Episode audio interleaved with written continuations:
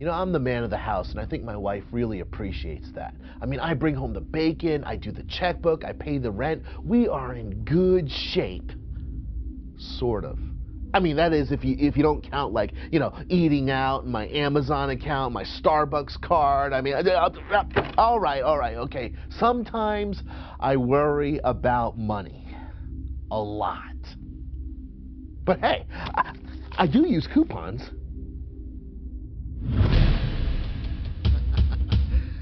All right, folks. Well, let's just come right out and actually confess this. Let's admit this, okay? Especially as we are headed towards that dreaded date, April 15th, right? Tax day, okay? It's probably safe to assume because of that that money is something that's a big deal for a lot of us. Well, hey everyone, my name is Tom, and I want to thank you for joining us. Uh, if, if, it's your first time today, I'm one of the pastors here at Liquid Church, and we are in the final installment of a series called Exposed Confessions of a Pastor. And you know what? With a name like that, I mean, you just had to figure out. Some of you probably already figured it out, right? There was going to be at least one week where one of us confessed something about the almighty dollar, right? Well, truth is, here we go. I robbed God. Yeah. Now, before you start picking up your stones, okay, I see some of you out there, all right? Let me just say, I've never dipped my hand into the popcorn bucket, okay? So just relax. It's not like that. No. Instead, let me put it to you like this For a good portion of my life, I've had a hard time sort of keeping financially balanced okay? And, and what's worse is, I didn't even know it. In fact, I actually thought that I was doing okay, you know, financially speaking, because I mean, you know, I never missed a payment. My credit cards, uh, my credit score is pretty high, you know, uh, things like that. I thought I was actually doing okay financially. I mean, I, I never could have imagined that I was underwater. I didn't feel like I was drowning, but financially, I really was sort of, you know, unbalanced. In fact, the truth is, for years, I was actually financially upside down. And, I didn't even know it. And, and, and, you know what I've learned? And, and, this is coming, a lot of this is coming from Pastor Andy Stanley down at uh, North Point uh, Church. I, I, he gets all the credit for this, but I've actually learned that just like there are laws of physical balance, there are also laws of financial balance as well. And they're actually quite similar. Let, me explain it this way. One principle you have to always keep in mind when you're trying to physically balance something is this, right? You need to make constant corrections. Every, everyone, everyone look at my hand, right? Constant corrections. You need to constantly modify and adjust and, and sort of. You're making constant corrections, right? Uh, has anyone here ever tried to kind of like walk across a, a balance beam? Any, any gymnasts out there? Or uh, let's just be honest here. Uh, some of you, I see the smirk. Has a cop ever pulled you over? Right? And, and asked you to walk that white. Come on, this is confessions. It's not just me. And ask you to sort of, if you're doing this and the cop pulls you, you got problems, okay? So just might as well go in the back seat. But, anyways, similarly, in order to stay financially balanced, you need to make constant corrections, constant adjustments and calculations and modifications in order to stay financially above water, in order to not go, you know, upside down. In fact, there's this passage from the book of Proverbs, right? The wisdom book, right? And it puts it this way page 460 in your Bibles, if you turn with me there. Proverbs chapter 27, verse 23 says this be sure you know the condition of your flocks. Now, I just want to stop there for a second and say this. This was an agrarian culture, okay? Uh, uh, uh, flocks was our modern day form of stocks. Okay, that's what you live by. That was like your income. A shepherd had to know what the, she- uh, what the condition of his sheep were, okay? Be sure you know the condition of your flocks. Give careful attention to your herds, for riches do not endure forever, and a crown is not secure for all generations. In other words, if you want to maintain financial balance or, or security, you had best be in the practice of knowing the condition of your flocks, or modern day translation, right? Stocks. You had better be uh, in the habit of knowing the condition of your finances, your income. You need to give careful attention to them, says this Proverbs. Know how much you have, know how much you owe, know what is going on, and make your constant corrections and modifications to remain financially balanced. Otherwise, otherwise, you are going to wind up completely upside down. You know, I just want to go live here for a second. And Pastor Tim was kind of sharing there. Uh, for me and Erica, I have to admit, we we actually didn't know the condition of our flocks. We don't, we don't have stocks, but we, we didn't know the condition of our flocks. I wasn't doing the best job of paying attention, right? Uh, uh, for me, I grew up in a home where, you know, making car payments was actually a way of life. You know, shuffling around the credit cards for the best APR, you know, student loans, that was a normal thing. In fact, for a long time, Erica and I, my wife and I, we lived in the land of Ish. You know where that is? Ish? It's like, uh, how much do we owe on MasterCard again? Oh, a thousand ish right? Or how much do we owe on Amex? Or how much did this cost? Oh, this ish, you know, a hundred ish, something like that, right? And nine years of marriage and three kids later, we found ourselves, just being totally honest here, we found ourselves $21,000 in debt. And, and, that's, that's just the way th- things panned out for us. Maybe for you it's actually different. I, I, I don't know. There are actually tons of ways to be financially unbalanced, right? For some of you, it might be really, really easy to spend, but it's like the hardest thing to save. Uh, for others of you, you are great savers, but it's at the same time so impossible for you to be generous. Uh, for, for some of you, you are um, uh, like you're like these great planners, right? Like you you assume health, you assume raises, you assume promotions. But on the other hand, you're like terrible at like forecasting like you know surprises and disasters and, and accounting for them, right? You, you never account for those sort of things. In other words, being out of balance can look different for all sorts of people. And, and so you know what? There's there's really no room for judgment, right? But I know, I, I get this. I know what some of you are thinking right now. You're like, why on earth are we talking so much about money in church? I mean, I, I came here today, I wanted something more spiritual, right? Well, here's the deal, okay? Uh, even the quickest read of the New Testament, uh, you will discover, it shows us that Jesus said more about the topic of money than he did about heaven, hell, and salvation combined. Yeah. Now, now why is that? Answer? Because it's hard to remain financially unbalanced yet stay spiritually balanced at the same time. Well, some of you are still like, no way, come on, still. God and money just shouldn't be, they shouldn't be in the same You shouldn't be talking. Don't do that. Don't even go there. Don't mix those two up. Only chances are, check this out, chances are you've probably already mixed up the two yourselves. You've probably put them together.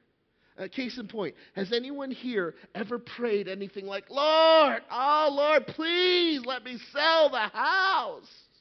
Right? Or, oh my gosh, I need that promotion. I just so need it. I just, God, please, I need it. Or, or, oh Lord, please, please, please let me get that job. I really need that. Folks, if you've done any of these sorts of things, you've already crossed the line, right? And you know what? That's okay. That is okay. Because you know something? The Bible, it, the Bible explicitly links our financial health with our spiritual balance. Now, now th- before you go, this is not a health and wealth message, okay? In fact, one verse that sort of summarizes Jesus' teaching so well on money was actually one of the first things that Jesus said about money, and it's found in the Gospel of Matthew. Check this out. Jesus says this Matthew chapter 6, verse 21 For where your treasure is, there your what? Heart will be also. In other words, if you want to know where my heart is, if you want to know what or who Pastor Tom is devoted to. You know, you want to know what I'm living for? And don't listen to my words. Look for my checkbook. Jesus says that's actually true about everyone. Wherever your treasure is, your heart actually follows. For instance, have any of you ever been in a relationship where you felt like, you know, you were competing with someone's stuff, right? I mean, sure, you know, he'll say things like, oh, you know, I love you, I cherish you. No, no, no, don't touch the car, right? I mean, that, that, that happens all the time, right? You know what I'm saying? And so it makes sense. The reason why God wants your stuff is so that he can actually have your heart. He wants your heart. I mean, think about it. God does not need your stuff, right? He wants your heart. He, he, he doesn't want something from you, he wants you. And, and, as a matter of fact, as far as I can tell, there's not a single passage in the Bible where Jesus ever asks for money. I'm sure he, he talks about money. And, and, he, and he shows us and he teaches us how to handle money, but Jesus actually never asks for it. In other words, Jesus isn't out to get your money. No, no, no. Instead, he doesn't want your money to get you. See, Jesus, Jesus doesn't want he, he doesn't want to have your stuff. He just doesn't want your stuff to have you. For where your treasure is, there your heart will be also. And, and folks, I got to be completely honest here. This is one of those things that Erica and I, we thought we had this down. I mean, we were we love Jesus. How about you? You know, you know, we love Jesus. Yes, we do. You know, like of course Jesus was number 1 in our hearts. Of course Jesus has our hearts. Of course we're not tied down to our stuff. Again, it wasn't like we were going like nuts with, you know, luxury cars and cruises. No, no, no. We were just going day by day you know, with, with normal stuff like, like groceries and childcare and diapers on top of, you know, the regular car payments and, and student loans and the mortgage. Nothing fancy here at all, right? And so, yeah, I mean, I admit on, on certain months, you know, when that extra, do, you know, that extra doctor's bill appears or, or you get a flat tire or whatever, yeah, sure, may, maybe, maybe one of the ways that, that I thought would be a quick fix and, and keep us financially afloat was the credit card right? And so that was like a sort of a quick answer, right? But the problem was life just kept on happening. Uh, bills just kept on coming in, and the way of staying balanced, you know, moving things from credit card to cre- lowest balance transfer rate, that sort of stuff, uh, slowly but surely over the years, we started actually sinking until we wound up again upside down. And you know, I actually didn't even notice any of this. I, it didn't actually occur to me until it impacted our ability, not our desire or willingness, but our ability to be generous to others. In fact, I remember this, this, this one moment thinking to myself, you know what? I'm making more money today than I was 10 years ago. So then, why does it actually feel like I'm giving away less. Mean, this, this can't be how God wants me to be living, right? Or, or, how about this?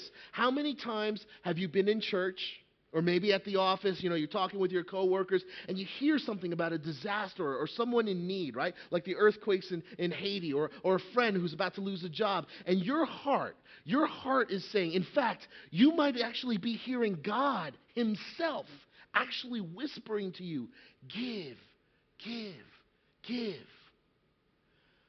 But then you have Visa and MasterCard over here saying, pay, pay, pay. Right? And guess who wins in that situation? Your master card. your, your mortgage company. Amex. They're the ones that actually win because whether you whether you realize it or not, they've become slowly but surely your priority. And the thing is, they don't even know your name. You're just like this, you're just like this account number. You're just like this, this set of numbers on a spreadsheet. Meanwhile, there is a God over here who loves you and, and who created you. There's a God who actually, he spares nothing for your absolute best. And it's like he's saying to you, look, I don't want your stuff. I'm God. I can't even fit inside your stuff. I don't need your things. It is your heart. It's your heart that I'm after. So come on over here. Let me teach you how to manage your treasures. And in doing so, let's see if your heart, let's see if your life doesn't change for the better as well. You know something, guys? Seriously, as your pastor, I just have to say this. I want this so badly for every single one of you. Uh, just, even more than that, God wants this so badly for all of you. In fact, hands down, the best resource I know of, other than the Bible, that provides you with real life practical tools is this life class that we offer designed by New York Times best-selling author Dave Ramsey, right? It's called Financial Peace University and it's in this class where you are taught biblical principles of actually how to handle money. It is a total game changer. But you know something? I don't want you to just take my word for it. Listen now to some folks that have already benefited from taking this class we've gotten intense about it. And, and, on an average income, in one year's time, we have been able to pay off over $30,000. I was able to pay off about $22,000 worth of debt. Right now, we have paid everything off except for our house. I only have about $1,000 left on my car. I'll be through paying for my car this uh, this summer. We were $55,000 in debt when we started, and we've managed to pay off $15,000 in debt. We're debt free! We're, We're debt, debt free. free! I'm debt free! I'm debt free! I am debt free! We're, We're debt, debt free! We're debt free! We are so debt free! In, In two weeks, we'll be debt free! Living life without debt is absolutely unbelievable. Unbelievable. Now, folks, I want to share with you a little secret here. Uh, my wife, Erica, and I, we're debt free too. Woohoo! thank you. Thank you. Awesome. Awesome. Seriously, guys, I am not kidding you. As I said earlier, okay, less than a year, seriously, less than a year ago, even as I'm saying this, I'm kind of mind boggled here. Less than a year ago, Erica and I were over $21,000 in debt. And after taking Financial Peace University and learning actually, because I had never been taught this before, learning how to make good and biblical, constant corrections, modifications, adjustments. Ten months later, we are now completely out of debt. No car payments, no, no, no credit card debt, no loans, nothing. For the first time in nine years of marriage, Erica and I are actually in the black. Not only that, but I feel like we, we've not only changed our financial outlook, but I feel like we've changed our family tree. And, and the best of all, here's the deal Erica and I are now giving more than we ever have, period. I mean, it is absolutely incredible. Incredible. You see, FPU, it teaches you, this class teaches you things like, you know, how to write and, and actually stick to a budget, right? It's, it's easy to write a budget, but how to stick to it. It teaches you things like a debt snowball. And what is a debt snowball? Which, which you know, debts should I pay off first? The ones with the highest APR or the biggest amount, right? Dollar amount. It, it teaches you the difference between a debit card versus a credit card. And, and is credit even biblical, right? What about that question? It teaches you how to save for college and retirement, how to invest. And you know something? Here's the deal, folks. Not just on a personal level, but from the perspective of this particular church. Since we've run the FPU course here at Liquid, it hasn't even been a year yet, it's been uh, about 10 months or so. We've had over 200 people complete the course and over $500,000 in debt reduction and increased savings. Half a million dollars, folks. I mean, you talk about, yeah, awesome.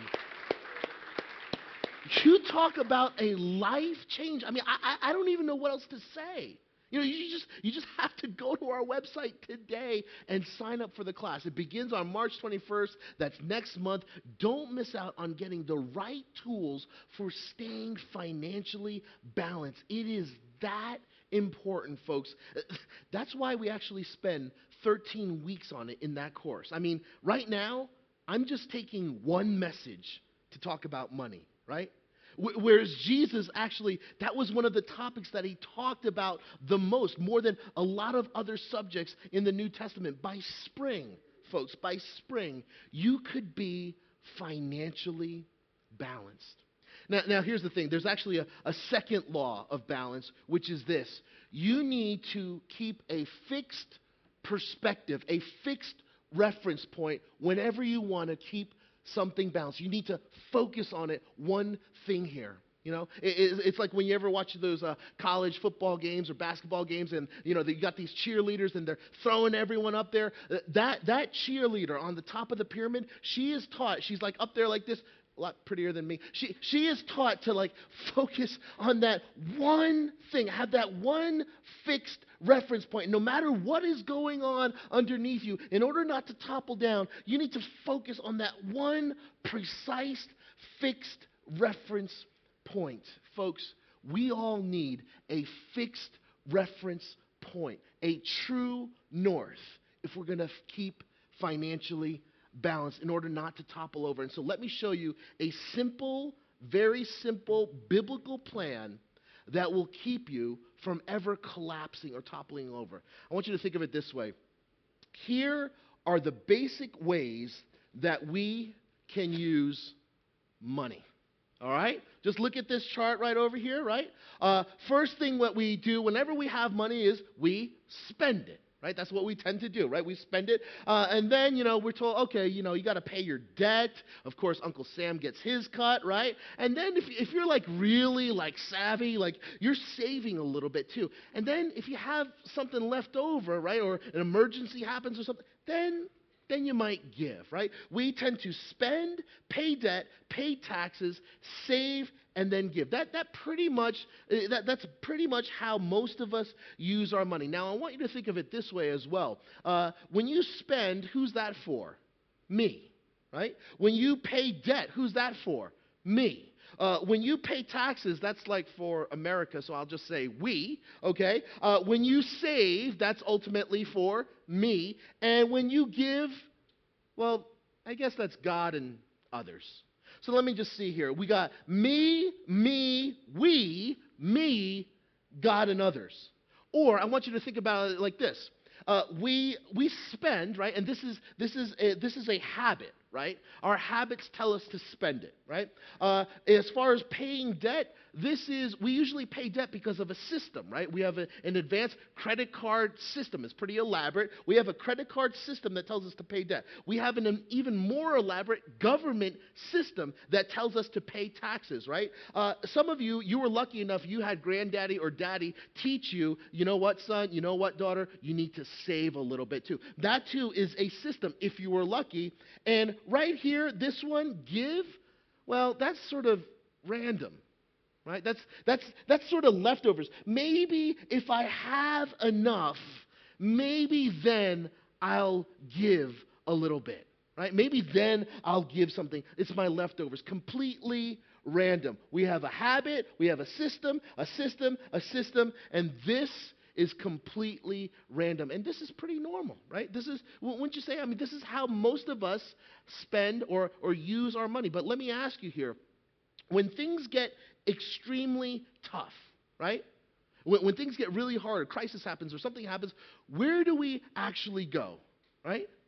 We go, we go straight, we, we go straight to number five. We go to God first, right? When something bad happens, number five somehow becomes our number one.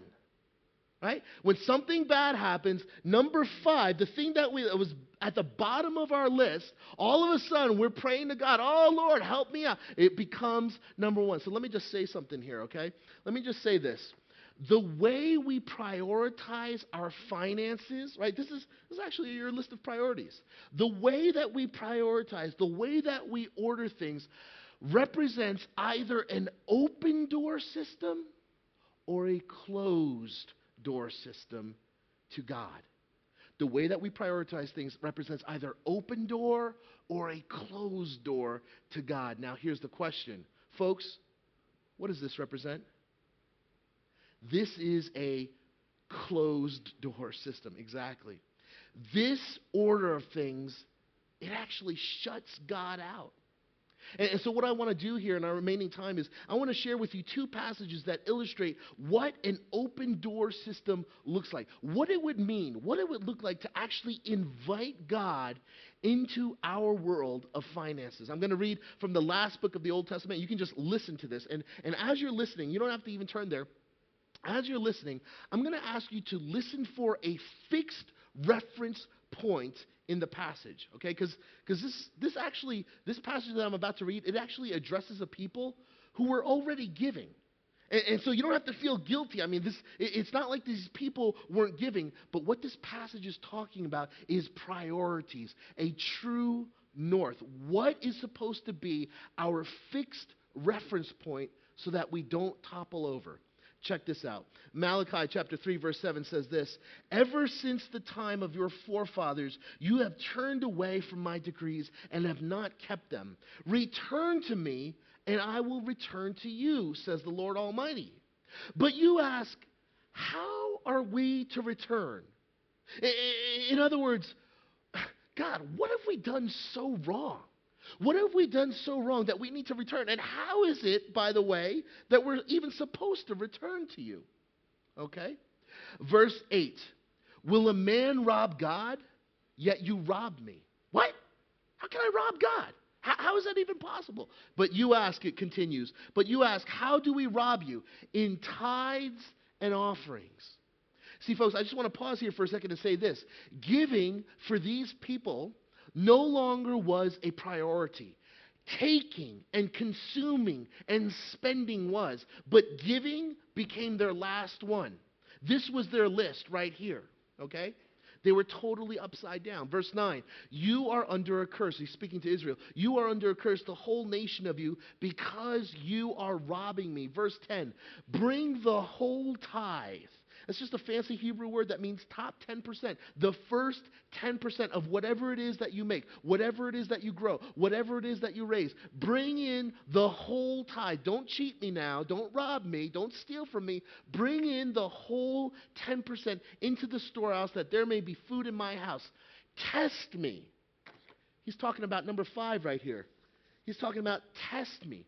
Give Test me in this, says the Lord Almighty, and see if I will not throw open the floodgates of heaven and pour out so much blessing that you will not have room enough for it. Wow. See, see folks, remember now, your heart follows your money. Your heart follows your money, and God knows this. And, and so God says, yeah, yeah, you, you know what?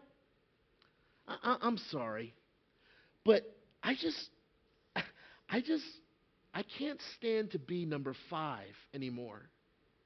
I, I, am God. Can I say that?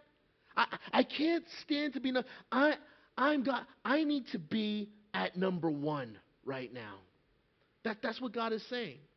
Uh, and, and it, what's funny is, as a matter of fact, 400 years later, in the first book of the New Testament, Jesus actually says the same exact thing. Uh, Matthew chapter 6, verse 24 says this No one can serve two masters. Either he will hate the one and love the other, or he will be devoted to the one and despise the other. You cannot serve both God and money. You see, folks, there can only be one number one. And God says, I don't want to be number five anymore on your list. I need to be number one. And, and so now watch how Jesus actually ends. He, he, he's he's, he's going to end this passage. He's still talking about reference point. What is my true north? What do I have to keep my eyes focused on? Uh, what is at the top of your list. What's going to be at the top? Verse 31. So do not worry, saying, What shall we eat, or what shall we drink, or, or what shall we wear? For the pagans. In other words, people that don't even believe in God or don't even know God, this is the same list. For, for, for the pagans, run after all these things. Yet your heavenly Father knows that you need them. But seek first, not fifth, but seek first his kingdom and his righteousness, and all these things will be given to you as well. Folks, are you catching this? I, I really don't want you to miss this one. Okay? Understand that what Jesus is saying here is the same exact thing that we saw back in Malachi. In other words, think of it this way one of the last promises that we saw in the Old Testament and one of the first promises that we see in the New Testament, they are the same exact thing. It's amazing. That is, what is their point? That if you flip this list, if you, if you take this list and you, and you sort of flip it, okay, right side up, everything else will fall into place. That's, that's, that's the last promise, and that's the first promise. Again, don't want you to miss this. Kind of be very complicated here. If you take this list and you actually flip it like this, you will put yourself in a much better situation. Okay? In, in other words, uh, if, if you give to God first, right? And if you if you save a little bit and, and then you pay your taxes and pay your debt and, and spend, you will put yourself in a much better position over here. If you make God your number one priority, everything else will fall into place. As a matter of fact, I want you to think of it like this. If think of it this way if you do this correctly, right? If you if you give to God first, you make that your number one priority, okay? You give, and then and then you save, right? And you spend a, a percentage, say, say you give your first 10%, you give that to God, and then another 10 to 15%, whatever you want, maybe even more, uh, you want to save that. What happens to this? If you give and if you save, what happens to number three? This actually goes down. Isn't that amazing? If you give and you save first, this number actually goes down. In other words, I need you to think about it like this even the government recognizes higher priorities. Obama recognizes higher priorities. Sorry, just had to throw that in there, okay? That's amazing higher priorities. If you give and if you save first, your taxes actually go down. I want to break it down for you. I can even break it down even more simply, and that is this way right here give, save, live. Give, save, live. In other words, you give to God, okay? You give to God that first 10%. You make Him your number one priority. You give. You don't cheat God. You stop stealing from God. You stop robbing God. You make that your number one priority. God is your number one. And then you, you save, you know, you save your 10 to 15%. Some of you, maybe it's a little bit more, whatever it is. If you save, if you give to God first, make that your number one priority, and then you save another 10 to 15%, you can live on the rest. This is amazing. Give, save, live on the rest. This, it's just, it doesn't get more simple. And here's the deal, folks. Just like with FPU, we've made it super easy for everyone here to be able to apply this particular law of financial balance. You know, finding the correct reference point, having that fixed focus, that number one priority, that number one top of the list, God. We've made it super easy to have that, uh, and we want to make that available for you starting today. Check this out. Hello, class. Today we are going to follow the story of Sally. See Sally as she comes to Liquid Church on Sunday. Today, silly Sally became sad Sally because she forgot her offering at home. Poor sad Sally. What is she going to do? Fortunately, Sally, we here at Liquid Church have a solution for you. In these seven sensationally simple steps, you'll find a solution to becoming savvy Sally. Step one go home. That's right, Sally. You can solve this problem from the comfort of your own home. Step two log on to Liquid Church's newfangled internet website site. Step three when you arrive at this internet site, you'll need to select which campus you are a part of. On the next page of the World Wide Web, you will see a link that says Give Online. You're almost there. Click it. Step 5. You'll notice on this page information about many different ways to give to Liquid Church, including giving through that PayPal service or getting offering envelopes.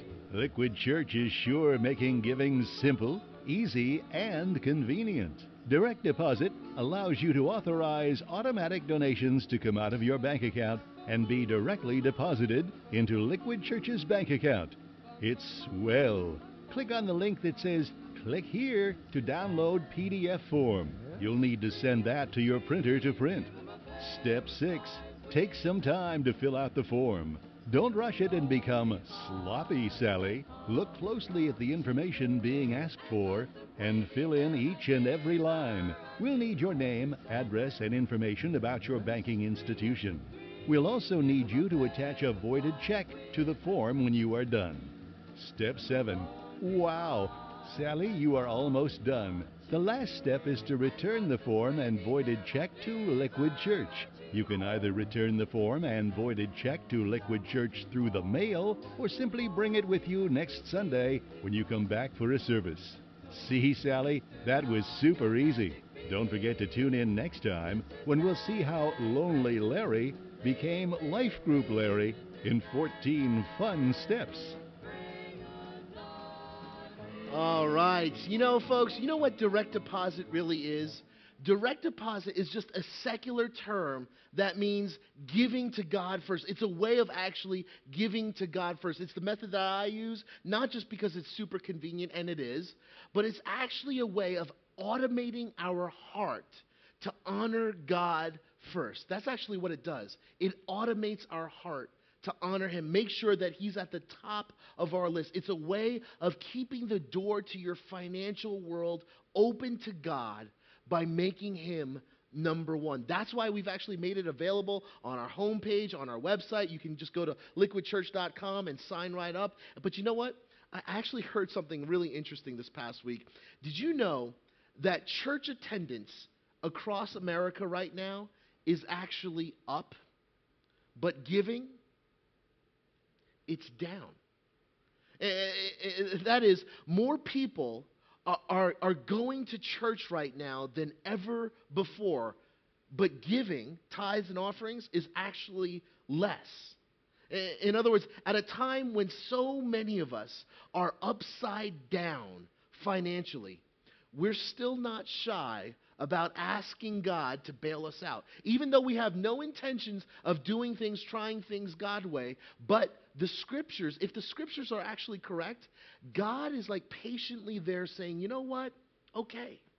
I'm still up for getting involved with you. I still want to help you out. But you know something? You are going to have to flip your list. Your list is going to have to look like this. You're going to have to give it a eh, give it a try my way. Put me first. it's like this conversation I had with, with, someone just last week. It was, it was right before the 11 o'clock, and you know, we were talking about something completely different. It was a different part of his spiritual journey. It wasn't about finances, something totally different. And we are just kind of talking, and you know, he, he goes to me, you know what? You're right. You're absolutely right.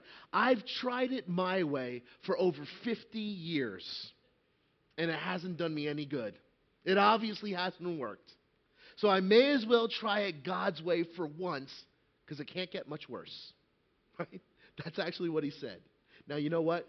Call me crazy, but I'll take that.